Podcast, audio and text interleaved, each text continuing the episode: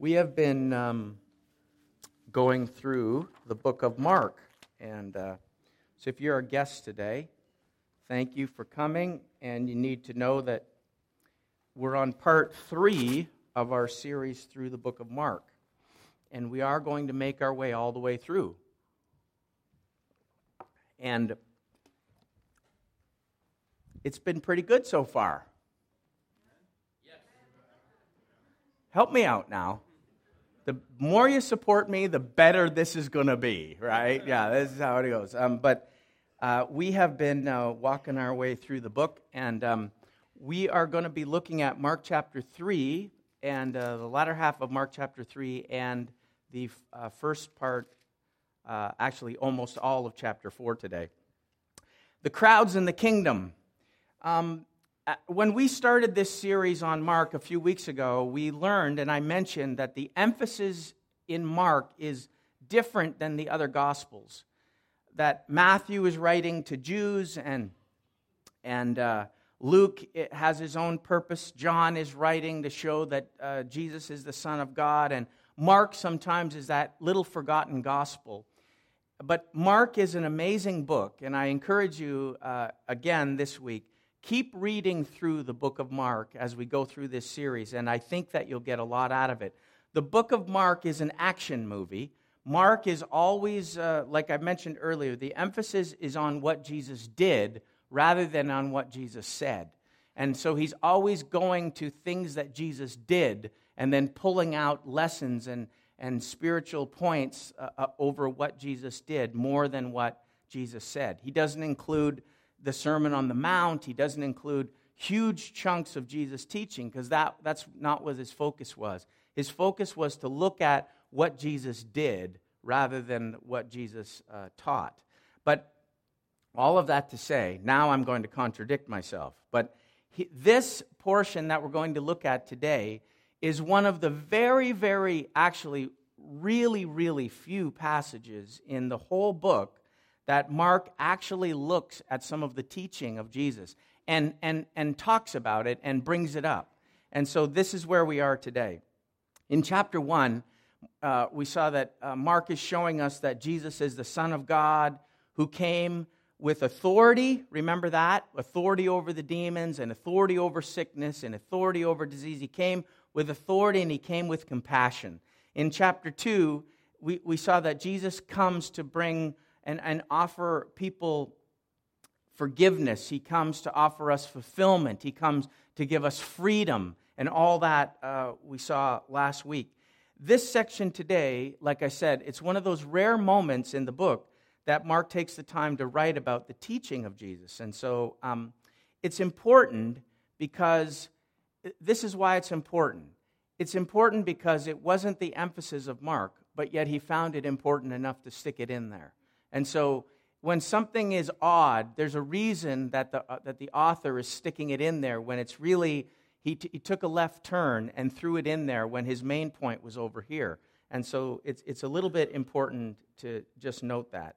He takes the time to write about the teaching of Jesus. He takes notice that Jesus, uh, every time Jesus teaches, he teaches the crowds with stories called parables. And you're familiar with many of the parables that Jesus taught. But before we get into that, this is where we start today. Matthew, uh, or sorry, Mark 3 13 to 19. And Jesus chooses his 12 apostles. And it says this Afterward, Jesus went up to a mountain and called out the ones that he wanted to go with him, and they came to him. Then he appointed 12 of them and called them his apostles. They were to accompany him, and, they would, and, and he would send them out to preach, giving them isn't that interesting? Yeah. He's giving them authority to cast out demons. Here are their names Simon, who we, we call Peter, James and John, the son of Ze- Zebedee. Jesus nicknamed them the sons of thunder. Just, just okay, Hannah, I'll, I'll go back there a second. Andrew, Philip, Bartholomew, Matthew, Thomas, James, son of Alphaeus, Thaddeus, Simon the Zealot, and then, of course, Judas Iscariot, the one who, uh, who gets more press uh, than he needs to get. So these are the 12. Some of the names are different. If you look through Matthew or you look through Luke, some of the names are different. It can be confusing because in Bible times, people were, na- were noted and known actually for sometimes two or three names. And so uh, it, it, can be a little bit confusing, but this is Mark's uh, version of the 12. The, the 12 are always the 12. It's just sometimes they're called by different names. So everywhere Jesus goes, he's mobbed by huge crowds. And I just wanted to note when Jesus called James and John the sons of thunder, now when we think of John, you think of John as sort of the apostle of love, don't you? He talks about love all the time, you know? First John, it's all about love and, and, and, you know, love and love. But I want you to know that John wasn't really like that. Uh, anyway, I don't want to sidetrack, but it's, it's interesting that the, the, the guy that we think is the, the love, mushy Valentine guy, Jesus calls him a son of thunder. So uh, there's something else going on there that I think we miss. But anyway, so everywhere Jesus goes, he's mobbed by huge crowds. And Mark wants to show us here that Jesus is not about pleasing the crowds. If he was about pleasing the crowds, he, he would have operated and done a lot of different things. But he, he shows us that he's on a mission to teach and to train disciples. And he was very concerned about finding a core group to start with who would carry on his work after he was gone. And so he creates for himself an inner circle here, uh, a group who would be the closest to him. And, it's, and he starts with these 12 men. He, he, uh, and, and 12 is a very interesting number. I, again, there's so much stuff that I don't want to get into it all, but 12 is an interesting number. 12 tribes of Israel, 12 disciples, uh, 12 by 12, you see uh, 12,000 cubits and all these things. 12 is a very interesting Bible number. But he picks 12. And Luke 6, by the way, uh, won't take the time to read it, but in Luke, Luke tells us that Jesus spent the entire night praying before he made this choice of these 12 men. So he spent the entire night praying before he made this very important choice. So these 12 men are going to be trained, they're going to be mentored, uh, by Jesus uh, so that they can preach the gospel and that they can go and do it with authority, right? So that they can go and do it with his authority. And so he's not a bad mentor, eh? Not a bad mentor. And so these guys are highly, highly blessed and uh, just honored to be a part of the 12 that Jesus chose. They were going to be able to continue his work long after uh, Jesus was gone, and the kingdom, and continue the work of the kingdom. This is uh, one other point before I want to get into the teaching. Jesus ta- makes a point about families here and starting a new family in Mark 3:20. says one time Jesus entered a house and the crowds began to gather again. Like I said, everywhere he went, he's like a rock star. He's mobbed at this point in his life. And soon he and his disciples couldn't even find time to eat this is how bad it was. But when his family heard what was happening, they tried to take him away. He's out of his mind, they said. He's out of his mind. It's really interesting. This is actually the only time that his mother Mary even shows up in the book and, and, uh, and his family. So we know that Mary is a virgin. She gives birth to Jesus, but after Jesus is born, Mary and Joseph go on and they have several children. They, uh, I won't take the time, but, but he has brothers, he has sisters, and uh, he has a family, half brothers, I guess, technically. So, uh, anyway, his family comes. They hear what Jesus is doing. They, they, they, they know that he's being mobbed by people. They think that he's losing it, that he's lost it, that he's out of his mind, that he needs basically an intervention, you know? He needs counseling, he needs help. He, we need to go rescue him. And so they try right? They think he's lost his mind. They see the crowds, they hear all this thing, and they think they need his help. So he, they didn't really realize yet at this point who Jesus really was. And so uh, they, they were operating in the dark. Um, look at this, Mark 3. This goes on in uh, 31. Then Jesus' mother and brothers came to see him. They stood outside and sent word for him to come out and talk with them. And there was a crowd sitting around Jesus. And someone said, your mother and your brothers are, are here, or outside asking for you. Jesus replied, Who is my mother? Who are my brothers? And then he looked at those around him and said, Look, these are my mother and brothers. Anyone who does God's will is my brother and sister and mother. This is a, a really interesting insight here. Jesus, by the way, is not being rude to his family, right? They're coming because they're worried about him and they're trying to get to him, you know, to make this big intervention. And he's not being rude to his family by sort of brushing them aside. Like he understands, of course, he understands that they mean well, but, but what they were trying to do was wrong. They didn't understand that, but it, it, it was still true that what they were doing was wrong. And so he uses this moment to teach this, this spiritual lesson that his family is made up of those who do the will of God. That is who my family is, he says. So he's not suggesting, by the way, that we abandon our families in order to serve God, but what he is saying is that we place obeying God's will above everything and everyone else. And so he makes that point quite clearly. So, this is our top priority. And those that make that their top priority are really a part of God's family. And, and those are the ones that he sees as, as his deeper family. So, listen, we may have different earthly families here, right? All of us do. But if we trust Jesus as Savior and we enter into God's eternal family, then he becomes our Abba, right? He becomes our Father, right? So, you know, like uh, Terry and I, you know, we're, as they say, brothers from another mother, you know? Like, this is, this is how it is, right?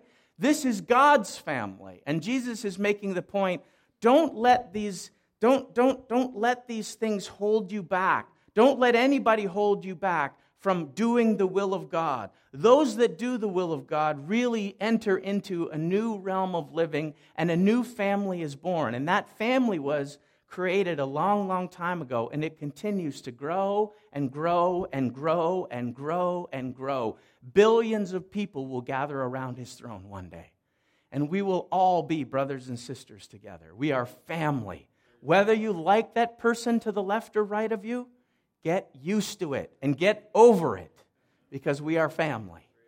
You think you can't get rid of your earthly family because they're your blood? How about somebody who's going to live with you forever? You'll never get rid of them. Good thing we're going to be perfect when we get there. It'll be all right. Because that could be a long time, with, you know, for some of you. You know what I'm saying? so, anyway, so Jesus makes this point. So, he goes to teach now about the kingdom. And you'll notice in, in this uh, chunk of, he says kingdom multiple times four, five, six times, seven times even. He just says the word the kingdom. The kingdom of God is like, the kingdom of God is like this, the kingdom of God is, and he keeps using the kingdom a lot in this, in this next chunk. So from verse, basically, verse Mark 3, from verse 22 moving forward, Jesus starts to use stories and parables to teach those who would listen about his kingdom. So we know that the Jews wanted a Messiah who would come to rescue them from the Romans and to restore their freedom. And Jesus, of course, is their Messiah, but his kingdom is a spiritual kingdom, not the ones the Jews were expecting. And many couldn't wrap their heads around uh, a, a spiritual kingdom rather than a physical one. But this is why Jesus began to tell stories and parables. He explained his kingdom, his spiritual kingdom, by using parables. Now, parables are amazing. I, I, I, hope I can convey this properly to get so that you get a sense of, of this. But parables are these stories that he would use that would, that would paint pictures uh, in the minds of people. He would get their attention by, by painting these pictures, and people, it, people would be immediately grabbed. He made you use your imagination and he got you thinking he got you thinking about it like what is he really trying to say what is this story really about you know? And he and he told these amazing stories. Now why did he teach in parables? Thank you for asking because i'm going to try to answer that. Why he taught in parables is a very sort of interesting idea. But i believe that after i looked at this for a long time it became clear as I read through this that I know this is going to sound weird, but he actually used parables to hide the truth and to reveal the truth at the very same time. Now, I know you go, uh, it's Sunday morning, man. Like, I, I didn't even have a coffee yet. I got to try to wrap my brain around that. But he taught in parables to reveal and to conceal at the same time. So let me try to work that out for you, okay? Mark 4, verse 10. Later, when Jesus was alone with the 12 disciples and with the others who were gathered around, they asked him, We're going to look at these parables, but they asked him, What did these parables mean? And he replied, You are permitted to understand the secret of the kingdom of God, but I use parables for everything I say to outsiders so that the scripture might be fulfilled. When they see what I do, they will learn nothing. When they hear what I say, they will not understand. Otherwise, they will turn to me and be forgiven. Now, that, that sounds weird. But here's the thing you're not actually supposed to judge the parable, the parable is supposed to judge you. And, and this is how we need to look at, at this.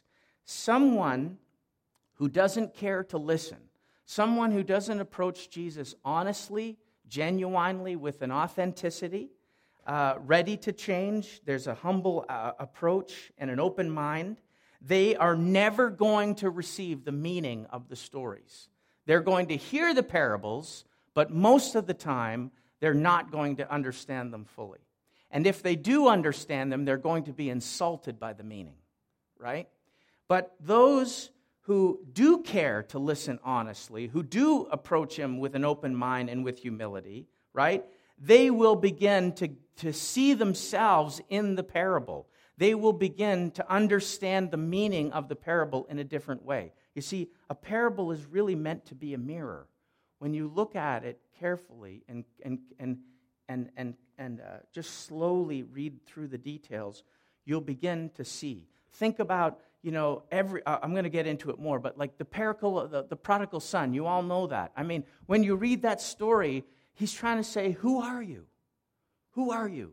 Are you the son who's running from God? Are you the son or daughter who's running from God, who's grabbed all you can and is trying to live life without God? This is the end that you're going to come. Are you the older brother who's legalistic and rude and unloving and unwilling to accept and forgive people who come back? Or are you the welcoming father who says, I love you, son, and I'm so glad you're home. I've been waiting for you to return all this time. Who are you in this story? This is what parables are meant to be. So when you read parables, look at them like that, right? So hopefully that helps but see yourself in the parable. It's a mirror. And when you approach it humbly with an open mind, you'll understand. If you don't, you won't get the meaning at all. And so this is why it's important. So, so with that as our background, now Mark gives us a few examples. First is about the strong man, Mark 3 22 to 30. But the teachers of religious law who had arrived from Jerusalem said, He's possessed by Satan, the prince of demons. That's where he gets the power to cast out demons. Jesus called them over and responded with an illustration. How can Satan cast out Satan? He asked. A kingdom divided by civil war will collapse. Similarly, uh, similarly, a family splintered by feuding will fall apart. And if Satan is divided and fights against himself, how can he stand? He would never survive. Let me illustrate this further. Who is powerful enough to enter the house of a strong man like Satan and plunder his goods? Only someone even stronger, someone who could tie him up and then plunder his house. I tell you the truth all sin and blasphemy can be forgiven, but anyone who blasphemes the Holy Spirit will never be forgiven. This is a sin with eternal consequences. He told them this because they were saying he's possessed by an evil spirit. See, lots of, I don't want to get into the unpardonable, unforgivable. I'm going to touch on it today, but it's a whole other ballgame. But my point today is look at where he, look at where in context, where he tied it in with. This is an important key to understanding what he's saying, right? So he's talking about this strong man. Jesus gets accused of, of getting his power from Satan. And so, uh, and that's how he's able to cast out demons and do all the work that he's doing. And he responds and says, Look, a kingdom can't stand if it's fighting against itself. That's common sense. Just use your brain. So uh, uh, Jesus is saying, I'm casting out demons because, hey, wake up and see, I am stronger. I am stronger. I am stronger. And I can go into the strong man's house, I can tie him up, and I can take whatever I want. I can plunder his goods because I am stronger. It's just that simple, right? And, and he's saying, listen, you, Satan cannot stop me. I can, I can save people. I can do the work that God's called me to do, and I cannot be stopped. This is what he's saying. He warns the religious leaders, okay? They're saying that he's saying to them, listen, you are in danger of committing an unforgivable sin here. This unforgivable sin, right, is to truly and continually reject the Son and to resist the Holy Spirit, right? It has consequences. It has consequences. And, and we and to be I can't I can't uh, skip it without telling you the truth. When the Spirit of God convicts us of our sin, when He comes and He reveals the truth about Jesus to us, we are going to either accept it or we're going to reject it. And if you continually reject it, if, if you continually live that way, rejecting the Son, pushing away the Spirit of God, not listening, closing up your mind, not opening up your life to Him, then eventually He says you're going to run out of chances. This is what He says. Now, I know that I'm not getting a ton of amens. I, I, I get that. But listen, the great thing is this, okay? Now you'll feel better, okay? The great thing is this God is so patient with us. Amen? And if there's life, there's hope. Right? If there's life, there's hope. And so look at 2 Peter 3 9. The Lord isn't really being slow about his promise, as some people think. No, he's being patient for your sake because he doesn't want anyone to be destroyed and he wants everyone to repent. This is our God. So if there's life, there's hope. He is stronger than Satan and he can save you no matter what you've done, no matter how many mistakes you've made, no matter what your background is, no matter what anyone has spoken about you, no matter the dysfunction or the darkness or the pain or how many skeletons are in your closet, our God is stronger. This is what he's saying. And if you open up your life and receive me, I can come in and I can plunder you out of the kingdom of darkness and bring you into the kingdom of God, and I can do it because I am strong. This is his point.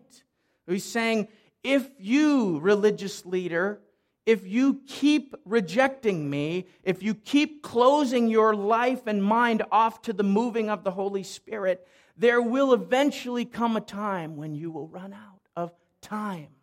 And so he's saying, now is the time, now is the time, now is the time. But listen, it doesn't matter what you've done. If there's life, there's hope. And here's the beautiful thing the thief on the cross proves that point, right?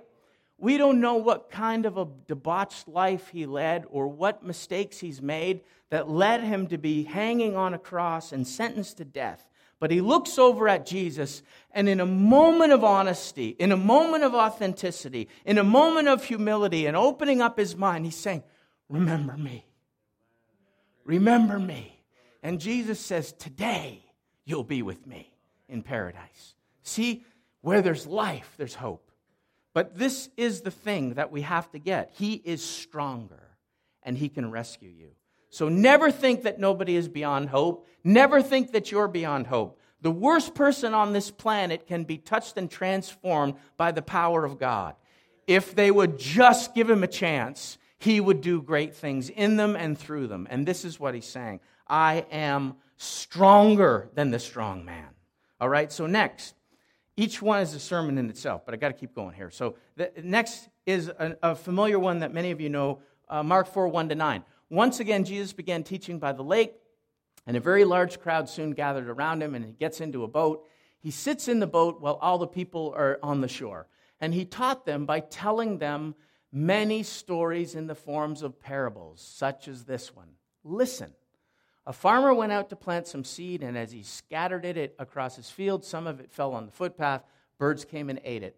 Other seed fell in the shallow soil with underlying rock, and that seed sprouted quickly because the soil was shallow, but the plant soon wilted under the hot sun and, and it didn't have deep roots, it died.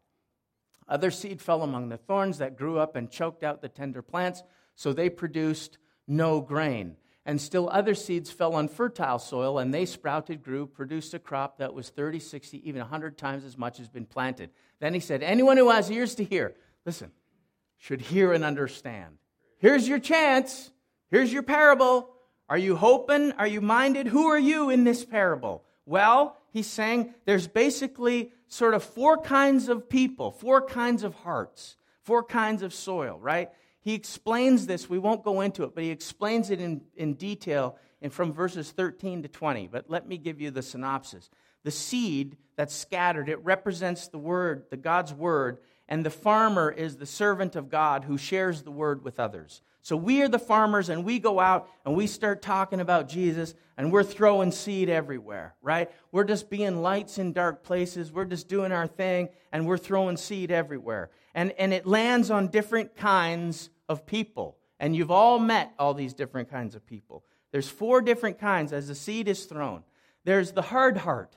That's the person who, who um, resists the word. That's the person who, who just won't accept it, who's who's completely closed and cut off, who's completely against what you're saying. And that person makes it easy for Satan to come and just steal the seed away right away because the ground is hard and it's easy for the birds to come and pick it and go. Right? That's the hard heart. The next, the second is the shallow heart. So this is the person who receives the word, who believes it, but, they, but fails to actually put roots down. They don't grow deeper into God. And so this is what happens. When you have no roots, you will fade quickly when a challenge comes. Oh no, where's God? I'm walking away. And this is a person who receives but doesn't have the roots, and it's a shallow heart. So hard heart, shallow heart. The third is the crowded heart.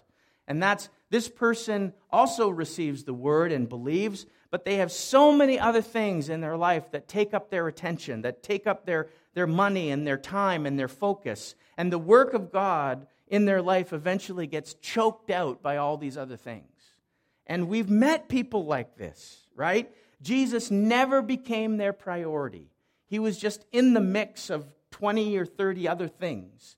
And when he's not priority, you'll, you know, this is what happens he eventually gets choked out and he's lost somewhere along the way.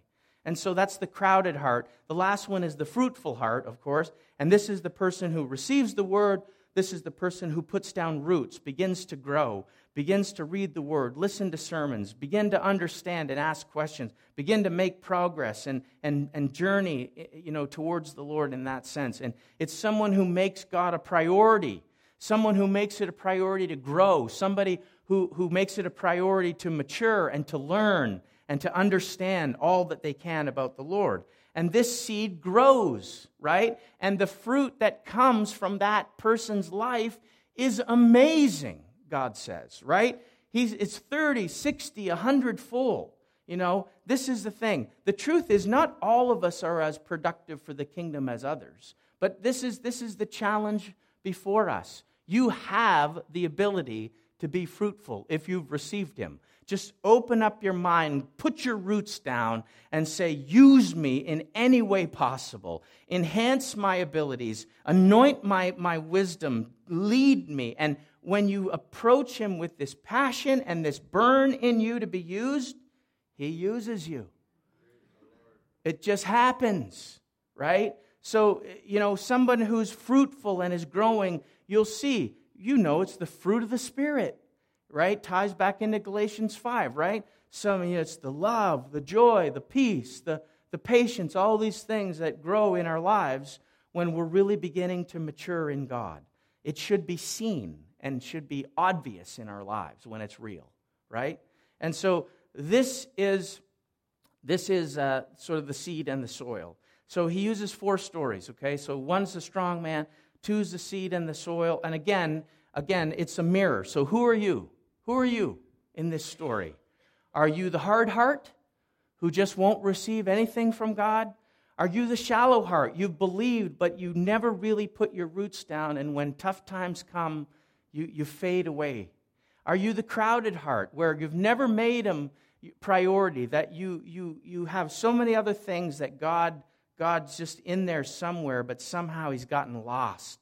Or are you the fruitful heart, someone who's really put down roots and made it a priority to go after him? This is the mirror that the parable is meant to show you. And if you have an open, humble, honest heart, you'll see yourself somewhere in this parable, right? And if you don't have the humble, open heart, then you won't see this and get this at all. What's he talking about seed and throwing on soil? Who cares about that? Well, that's because you're not ready to hear, right?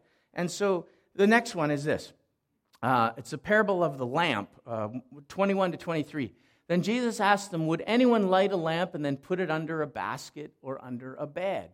Of course not. A lamp is placed on a stand where its light will shine. For everything that is hidden will eventually be brought into the open, and every secret will be brought to light.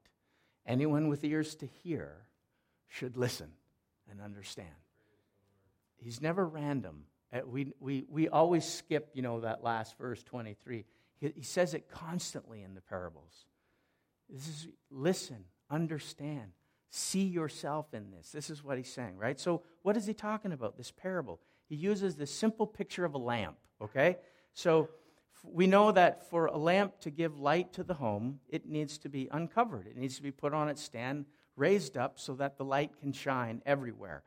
It's it's not going to do you any good if the light is hidden. If you stick it under your bed, it's okay if you're looking for that coin you dropped, but it's not that good to light the rest of your house. You know what I'm saying? So it, it's, it's, it's useless, it's worthless if the light is hidden. So get it here, believer. As believers, we are called to be light in dark places, right? So if our light is hidden, we are worthless for the kingdom of God. The light must shine. This little light of mine. Come on. I'm going to let it shine. Oh, this little light of mine. Right. I'm going to let it shine. Okay, that's enough. That's enough. Okay, so you get it. Okay? Let it shine, let it shine, let it shine. Right, so let it shine, man, because if it's not shining, you're useless. That's a hard thing to receive but it's kind of true when we're honest with ourselves. And there's been times in all our lives, mine included, when our light has been hidden. We've been intimidated, we've been afraid, we've been ashamed, we've been embarrassed, whatever the case may be, and we just tuck that away a little bit, not let not not bring it out too too much, you know, um, you know, in in in and you know what I mean. We don't have to be so politically correct that we don't have to let the light of Jesus shine out of our lives. Yes, we need to be wise. We're not going to be ramming things down people's throats. But live your life and let the anointing of God flow from us. He is a great, great light. We have received the wonderful light of the gospel, and we have to let this light shine. This is what he's saying. There's no sense to covering up things because one day God's going to reveal it all. Look at Mark 4 24 to 25. News about him spread as far as Syria. Uh, that's Matthew? Did I say Matthew? Mark 4. Let me read it for you. I got it here. It says this. Then he added this Pay close attention to what you hear. The closer you listen, the more understanding you will be given. Just listen to these very carefully because I'm going to make a point here. He added, Pay close attention to what you hear. The closer you listen, the more understanding that you'll be given. And you will receive even more. This is Mark 4 25, 24 and 25, if you want to look it up. Underline these verses, they're really cool. Right? The closer you listen, the more understanding you will be given, and you will receive even more. Verse 25, he says, To those who listen to my teaching, more understanding will be given. But for those who are not listening, even what little understanding they have will be taken away. This is interesting, these verses. Uh, this is what I mean, right? When he, and he, he's tying this in with a lamp. He's talking about this just after a lamp. So he's saying, look, you know that if the lamp has no oil, back in those days, you're burning oil in this lamp, right? In this little pot, little clay pot. And so if there's no oil, the light's not going to burn, it's not going to shine, it's going to go out. And so he's saying, the more that you take in, the more that you can. Isn't that deep? That's deep, eh? Isn't that deep? But, but the more we take in, the more we can give out. And, but, but it's more than that. It's more than that. This is what he's saying. The more that you burn, the more that you'll receive. Hmm? I am more than enough. And so, whenever you're using up, letting that light shine for His glory and being used for the kingdom, you think God's just going to let you run dry, burn out, you know, burnt to a crisp, shrivel up like a raisin? No, He's saying, you, yeah, you, you keep pouring it out, and I'll keep pouring it in. You keep pouring it out, and I'll keep pouring it in. You keep pouring it out, and I'll keep pouring it in. Yeah, we need a break once in a while. Yeah, we need a holiday. But listen, you keep pouring it out, and I'll keep pouring it in. That's what he's saying, right? The more you burn, the more you're going to receive. The better you listen and understand, he says, the better you listen and understand, then the more understanding will be given to you, right? Our spiritual hearing, understand this, our spiritual hearing determines how much we're going to have to give to others. Because if we listen well, if we pay attention better, then we're going to receive more and have more to give to others. So, are you following me? So, our spiritual hearing and understanding will ultimately determine how much we have to give out to others. Because if we're giving and understanding, then we're going to be getting and receiving more and allowing us to continue to give more. He's saying, play close attention, pay attention, and you will be given more. If you don't listen, if you don't pay attention, then you'll never receive, and what you have will eventually be, be no good because you'll burn out and it'll be gone, and you'll have nothing left to give. This is what he's saying.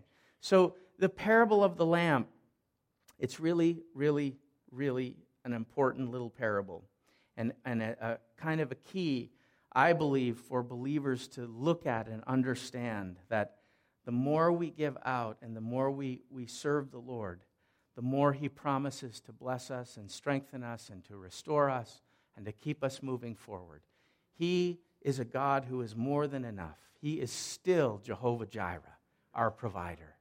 And it's not just with our bread and our cash and our cars. No, He's the provider of our strength. He's the provider of our power, of our anointing, of our giftings. He's the, he's, he's, he gives everything to us.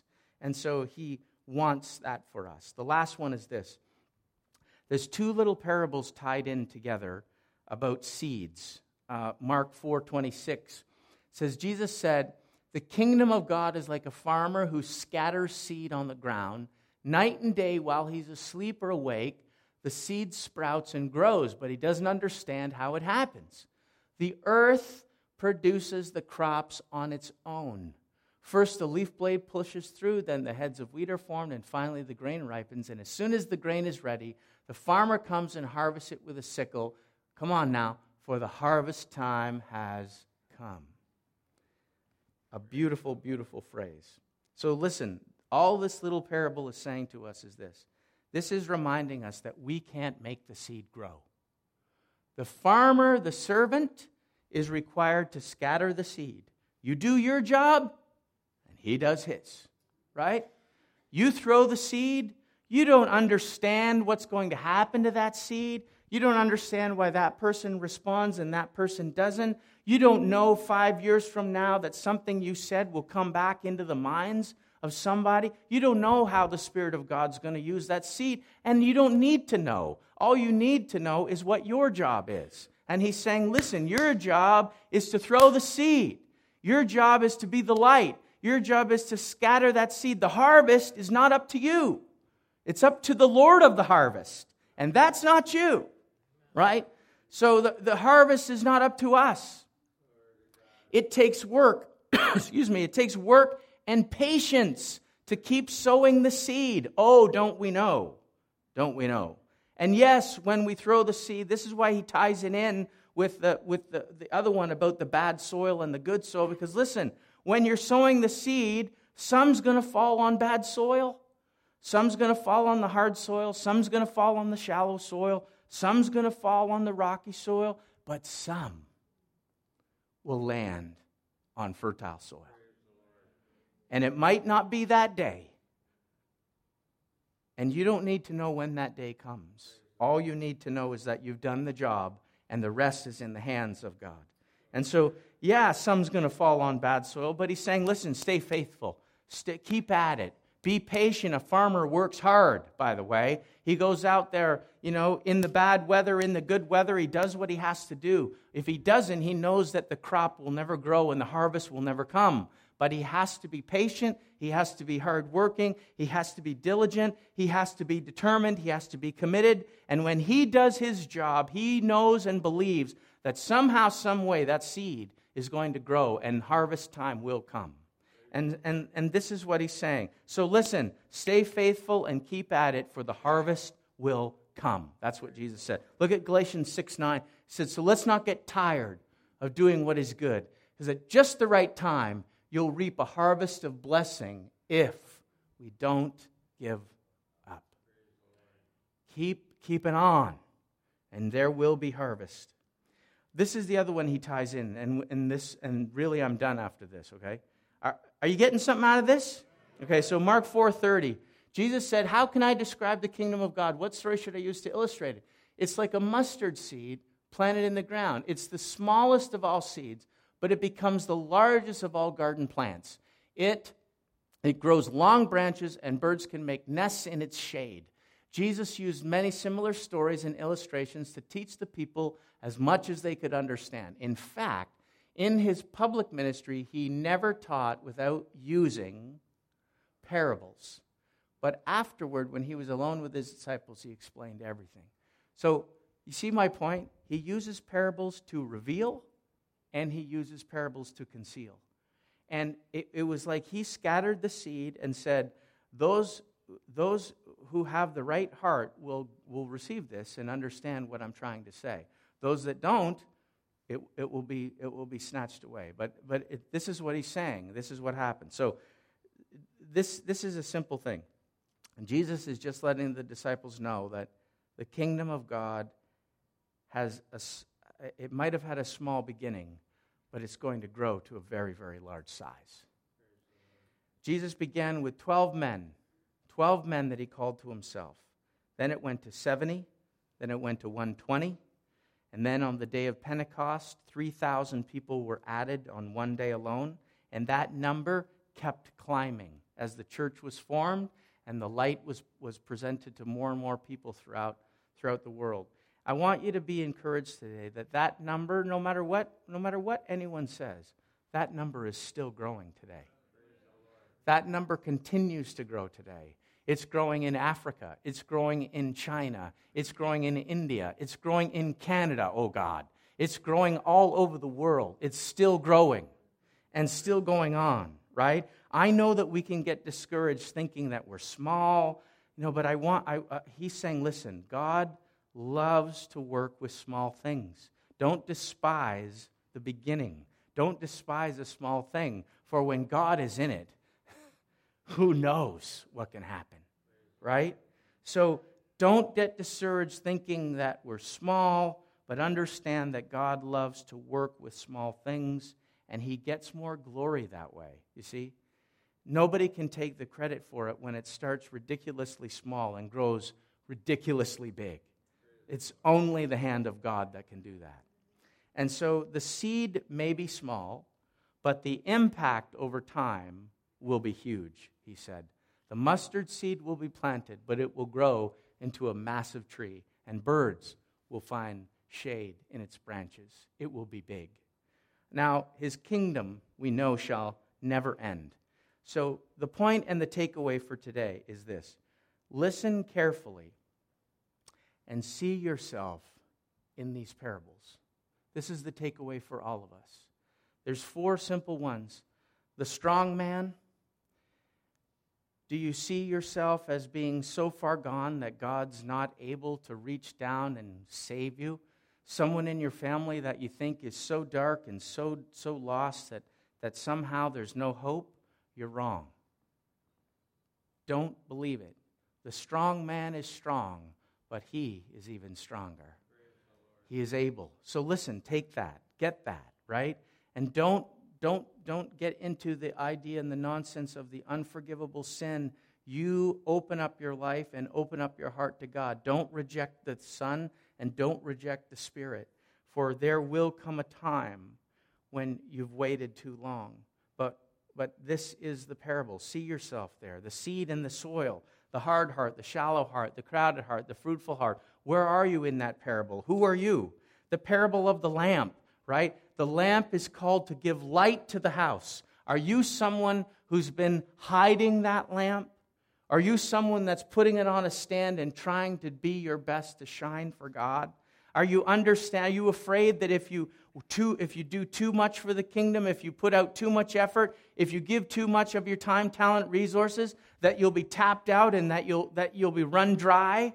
Understand that the more you give, the, the more light you throw, the more oil he will pour in. He will see you through. He will get you through. He will give you cash. He will give you people. He will find a way because he's God. That's what he does, right? See yourself in that. And the parable of the last seeds, right? You can't make the seed grow.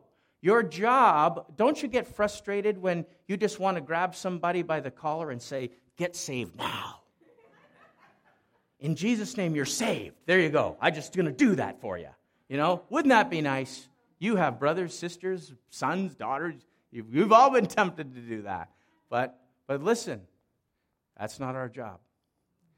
Our job is to sow the seed. See yourself in that parable and see your place, right?